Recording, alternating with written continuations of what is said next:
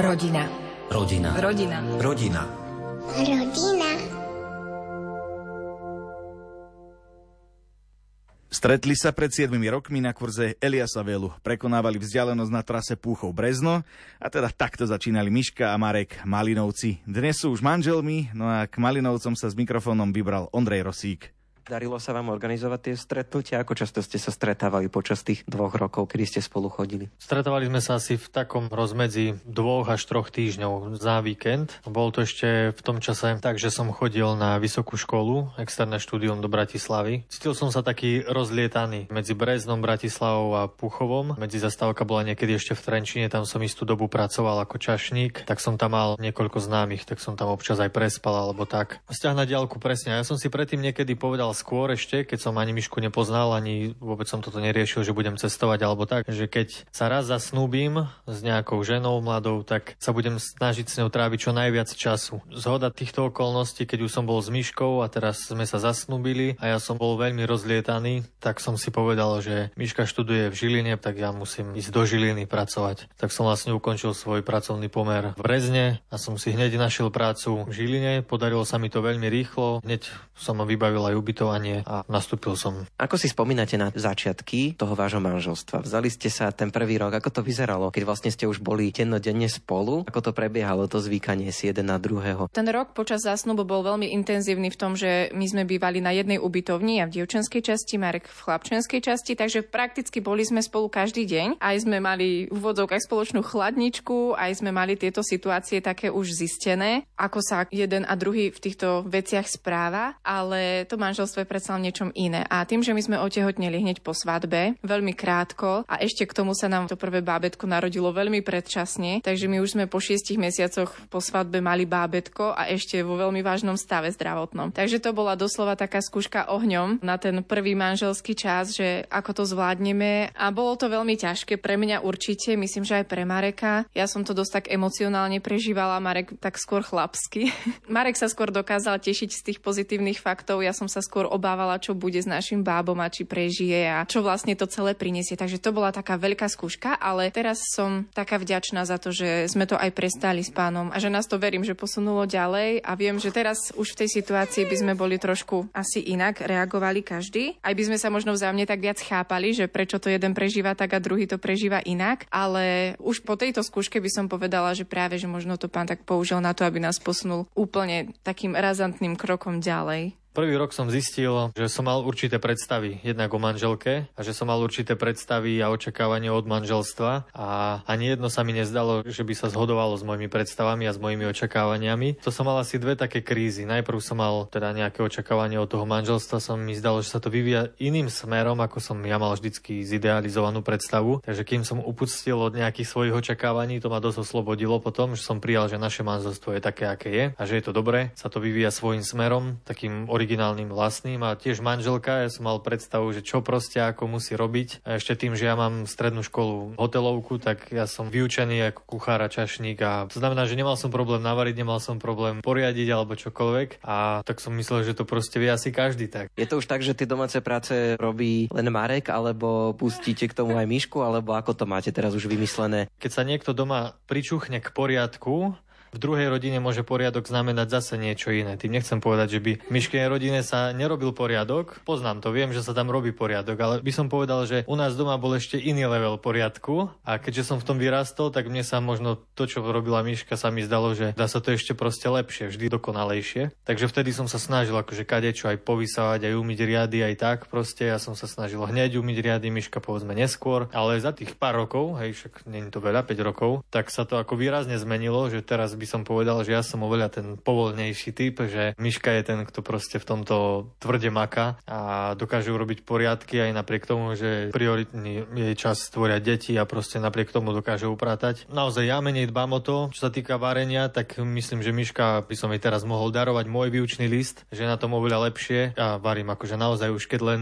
Miška nie je doma a musím navariť, tak vtedy varím. Takže Miška je naozaj perfektná kuchárka a to nie, že by som teraz chcel vychváliť len v rádiu, ale je to naozaj naozaj fakt, ktorý jej hovorím aj dennodenne, že si super, si skvala, že toto dokážeš ešte spraviť popri tých deťoch. Mal som jeden týždeň teraz pred sviatkami vianočnými, iba ja sám s deťmi a si vravím, to je bravúrne, čo dokáže moja žena. Ja som ledva obhospodáril tri deti, ani som nepral ani nič za celé obdobie a Miška dokázala všetko. Hej. Jedlo mi doniesla svokra, takže ani som variť nemusel. A Miška to dokáže popri tom. Pre mňa je to stále také uchvatné, že ako mám skvelú ženu. Miška sa tu tak usmieva na tom všetkom, čo tu odznelo. Ja keď som sa vydávala, tak som vôbec nevedela variť. Takže Marekové predstavy boli naozaj také úplne zmarené v tú chvíľu. A ja som to videla a teda som si povedala, že čím skôr sa musím naučiť variť. Moja mamina sa tiež učila variť až po svadbe, takže my sme to tak v rodine nejak mali, že žiadna sme sa neučili variť pred svadbou. Mám ešte dve sestry. Takže u mňa to bolo takisto. Do svadby som išla s tým, že Marek to vedel, že neviem variť. Ja som vedela, že Marek má kuchársky výučný list, tak som si povedala, že nejak to proste spolu prežijeme. Niečo jesť budeme. Tak som sa snažila veľmi rýchlo naučiť sa variť a myslím si sama už teraz o sebe, že viem fakt dobre variť, lebo sa mi to veľmi chutí. Ale taká humorná situácia sa stala na začiatku nášho manželstva. Ešte sme nemali ani jedno dieťa, respektíve čakali sme Žanetku a ja som si povedala, že už keď dokážem uvariť guláš, tak už som úplne dobrá kuchárka. Ja som si dala ten hovedzí ešte taký najťažší, čo sa dlho varí. A my sme v tom prvom podnajme nemali sporák, my sme tam mali dvojplotničku a ja som sa rozhodla tento hovedzí guláš, ktorý sa varí asi 4 hodiny, variť na tej dvojplotničke a Marek už bol strašne chudák hladný, tak prišiel, že, že čo tu toľko varíš a pridal mi to na strašne nejaký silný stupeň a ono sa to celé pripieklo. Ja som sa tam skoro pri tom guláši rozplakala, že môj prvý guláš, ja som ti chcela niečo dobre navariť a celé to bolo pripečené.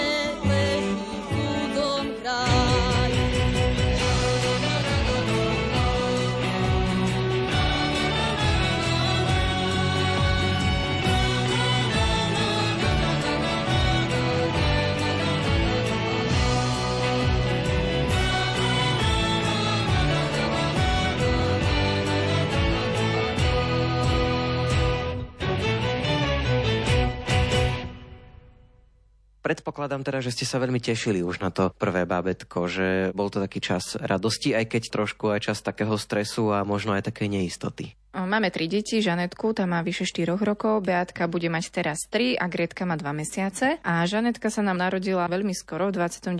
týždni. Bol to naozaj ťažký čas, samozrejme, že my sme po svadbe sme riešili otázku detí, že kedy by sme chceli mať deti. Pre nás to bolo také, myslím, že úplne spoločné rozhodnutie, že chceme mať deti hneď po svadbe, že chceli sme ísť do Kanady, ale neboli sme preto natoľko rozhodnutí, že by sme chceli kvôli tomu oddaľovať deti. Takže asi sme to skôr tak mali, že keby neprišli, tak ideme a keď prídu, tak prídu deti. No a tým, že sa nám Žanetka podarila fakt hneď v prvom mesiaci dokonca po svadbe, tak sme sa veľmi tešili, Kanadu sme pustili. Mne osobne to až tak veľmi nevadilo, že tam nepôjdeme a veľmi sme sa tešili na babetko, veľmi sme si to užívali. Ja ako taká prvomamička som si všetko vyhľadávala, každý týždeň som si čítala, čo sa jej vyvíja a čo už všetko vie, čo má a bola to pre nás obrovská radosť. Obidva sme sa veľmi tešili, no potom prišiel ten pôrod, ten bol veľmi nečakaný a to bolo asi také pre nás veľmi ťažké obdobie, pretože sme to nečakali nečakali. Asi to bol taký majoritný problém, že sme nečakali, že sa nám už narodí dieťa a že sa nám narodí tak, ako sa narodí a že bude dva mesiace po porode v nemocnici, tak to bolo také veľmi ťažké. Beatka sa nám narodila už potom prirodzene v termíne, aj Gretka sa narodila zdravá prirodzene v termíne. A Žanetka je tiež už teraz zdravá. Žanetka je zdravá, veľmi húževnatá, hneď nás privítala, keď sme prišli sem, veľa už toho porozprávala. U nás je to s výchovou podľa mňa fajn v tom, že sme od začiatku s Marekom akoby tak až nadprirodzene jednotní vo výchove. Ja som za to veľmi vďačná a považujem to za obrovskú milosť od Boha, že máme v tomto úplne také jednotné názory. Myslím, že sa ešte asi nikdy nestalo, že by sme sa povadili na tom, že ty si povedal toto a ja som povedal toto v nejakých málo zásadných veciach, že dám ti cukrík a tatino zakázal a ja som nevedela, že tatino zakázal, tak to sa stáva samozrejme, ale že by tam boli rozdielne názory v smerovaní, vo výchove, tak to určite nie. Za to som veľmi vďačná a myslím si, že aj preto to ide tak jednoduchšie. Ale samozrejme prešli sme si všetkými tými vývojovými obdobiami do 4 rokov, čiže aj obdobím vzdoru v roku a pol, aj v troch rokoch, ktoré je momentálne u Beatky veľmi silné, takže sú kadejaké obdobia. Žanetka bola od začiatku veľmi taká ľahko formovateľná mala v sebe prirodzene nejak tak Bohom danú poslušnosť, že naozaj som s ňou nemala problém nikdy v tom, že som jej raz povedala, že zastav, keď išlo auto a ona zastavila, že som mi nemusela prehovárať ani jej vysvetľovať. Jednoducho poslúchala. Teraz má 4 aj štvrť a začala chodiť do škôlky, takže trošku sa to nad nej odzrkadľuje aj v pozitívnom smere, ale aj v tom negatívnom, že mám pocit, že prichádza taká prvá puberta. Alebo u nej ešte len ten prvý vzdor prichádza teraz, neviem. Ale začíname trošku tak naražať aj na toto. Beatka bola od betka, veľmi energické dieťa, ktoré keď niečo chcelo, tak to naozaj veľmi chcelo. Do pol roka sme o nej nevedeli, po pol roku, keď už sa začala tak trošku zaujímať o okolitý svet, tak sa to začalo veľmi prejavovať, že keď sa jej naozaj niečo nepáčilo, tak vedela riadne kričať a to jej vydržalo dodnes. Takže keď sa jej niečo nepáči, tak vie o nás celý panelák ale zase máme svoje pravidlá, ktoré nepustíme, aj keby sa išla ukričať. A Gretka je ešte úplne novorodenček, to sa my ešte prispôsobujeme jej, čo potrebuje ona.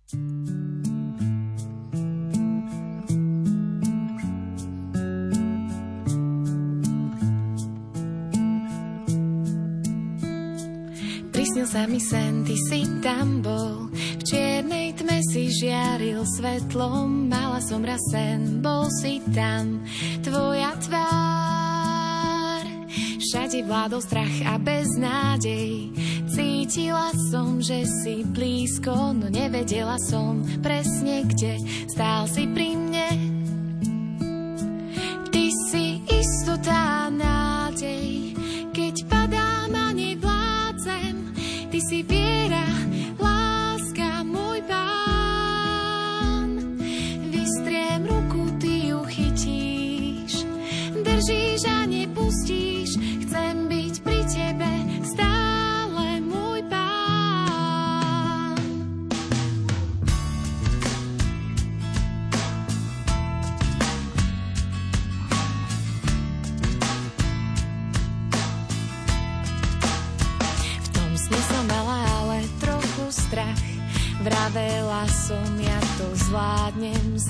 som silu bojovať, zvíťaziť.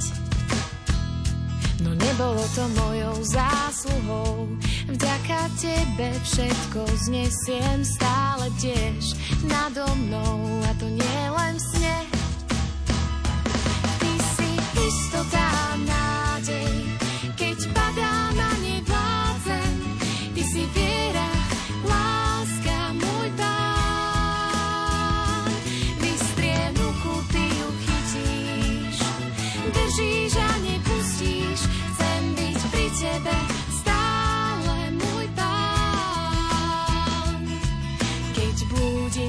Sa bojím, keď nad priepasťou stojím, vtedy zavolám, Pane, príď mi na pomoc.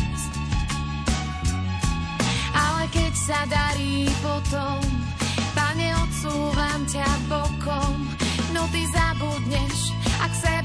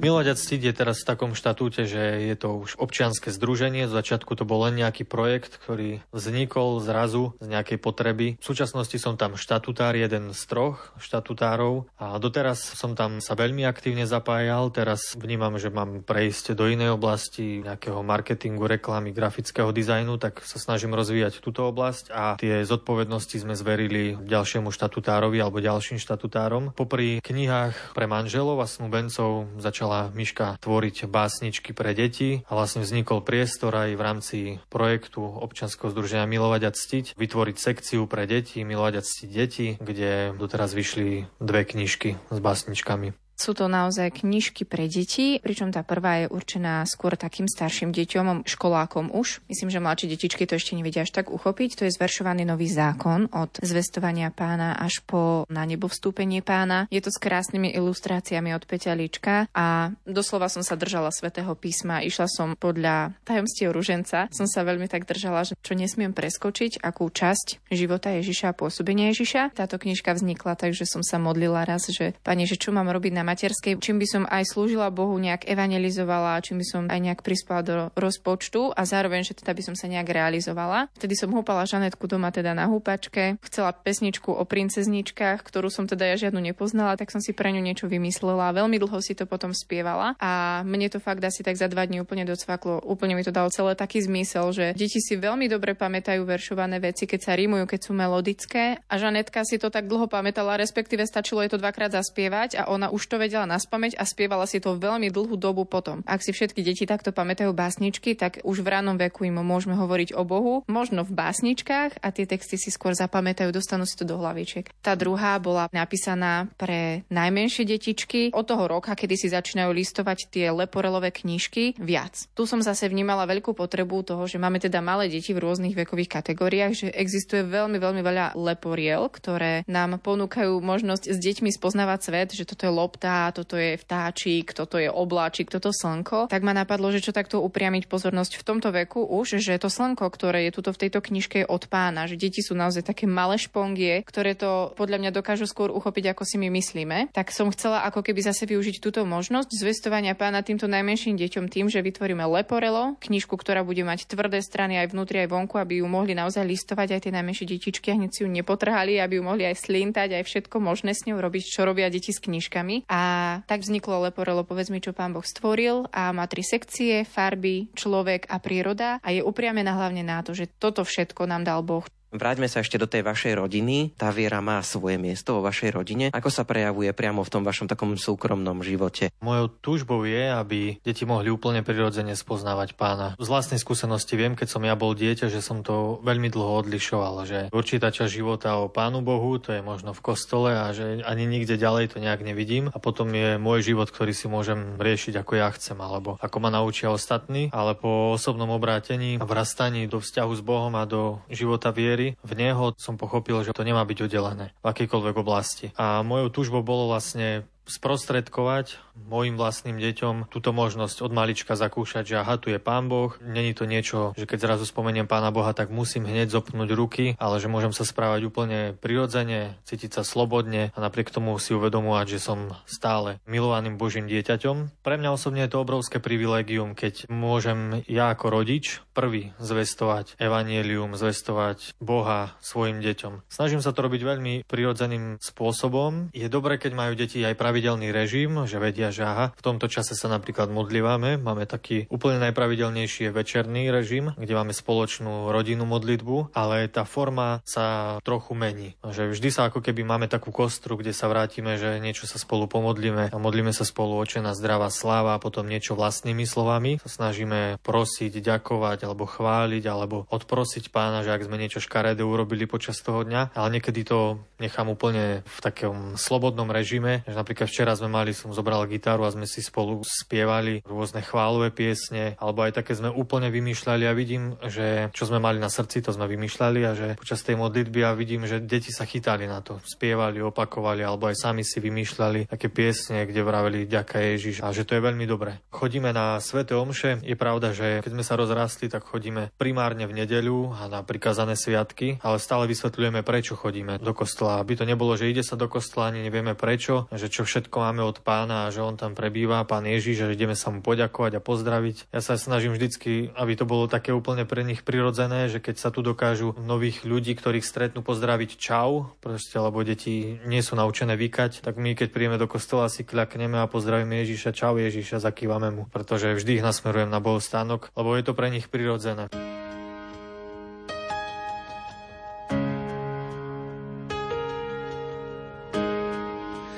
Predsieni mám ukrytých len niekoľko túžob. Zo pár snov bezpečných toxínov. Zo stoviek drám vychytám charizmy všetkým mužom, čo sa chcú zakrádať za tebou.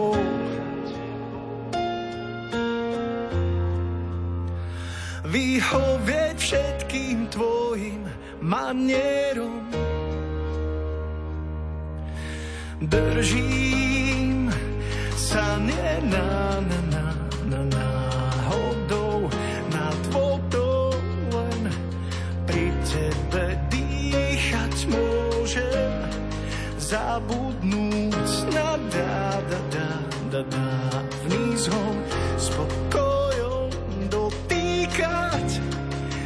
sa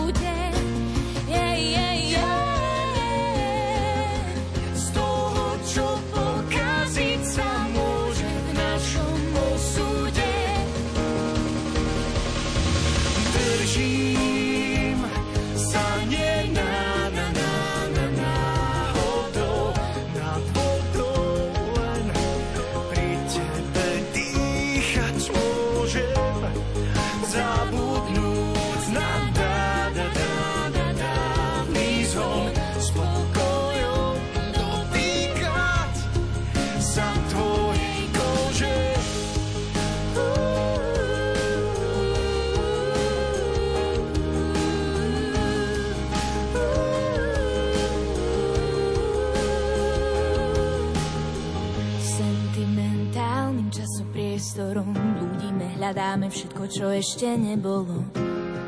Môžeme snívať. Veď na to predsa nie je neskoro. Hľadať si svoje nebo na sto tisíc spôsobov. Keď šťastie sa skrýva.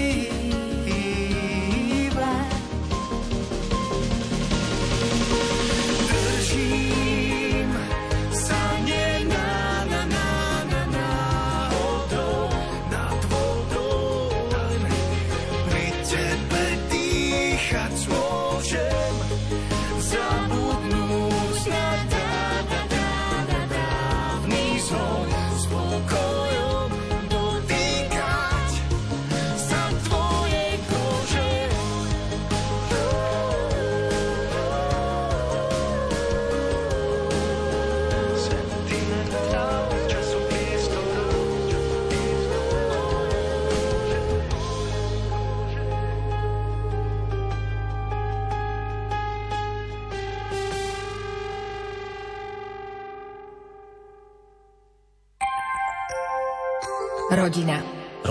Rodina. Rodina.